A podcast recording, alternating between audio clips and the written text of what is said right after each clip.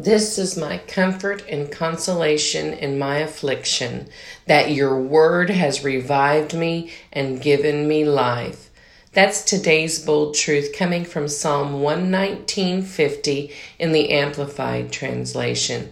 So today, take heart that your comfort and consolation in any affliction comes from His Word, revives us, and gives us life. Let us know what promises you're pursuing. Jump in the Word.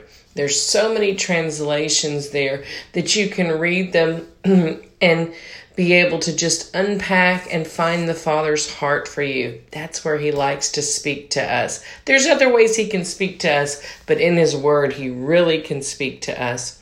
So today, pursue a promise. Have a blessed day, a wonderful weekend. Ring the bell, subscribe, share us with your friends and family. Come connect with us on all social media platforms, and we'll catch you back tomorrow on the next Bold Truth Raw Faith podcast. Have a blessed day.